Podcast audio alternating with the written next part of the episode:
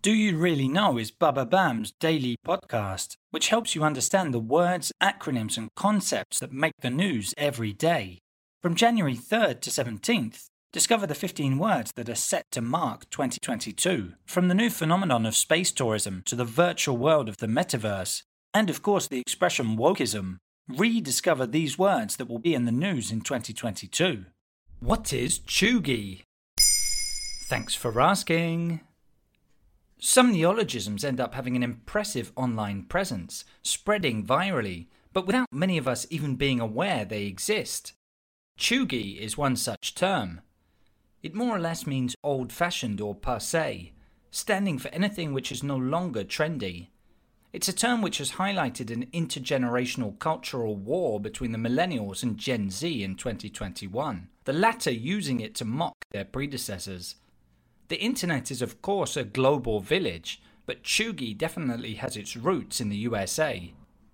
How did the term first appear? According to the New York Times, 23 year old developer Gaby Rasson came up with it back in 2013. She was still in high school at the time and wanted to put a name on the style of certain people who always seemed to be backwards compared to the latest trends. They were either out of sync or tried hard but simply failed at being with it. While the term cheugy has somewhat negative connotations, let's be honest, it's pretty light-hearted and has probably applied to all of us at some stage in our lives. So what kinds of things actually are cheugy? Typical millennial trends like skinny jeans have been targeted by members of Gen Z on social media. It's mostly used when talking about fashion and clothing, but it could also apply to other habits, like the use of social media or certain slang words, for example. A quick browse on TikTok or the Instagram account Cheug Life will give you a good idea of what cheugy really is, even if the list is long and never stops growing. It's certainly symbolic of generational differences between Gen Z and the millennials. The word is overwhelmingly used by Gen Z, pretty much to ridicule the tastes of the preceding generation. Certain millennials have taken the bait and filmed their reaction to being labelled cheugy Let's listen to an example or two from TikTok. Hey Gen Z, you can suck it. You can't tell me what to wear. Cause I've been rocking this side part since you had Kermit on your underwear. So cute. And I'm proud to be a millennial with my side part and skinny jeans. And I won't be told what to wear what's trendy is completely subjective and always changing, isn't it?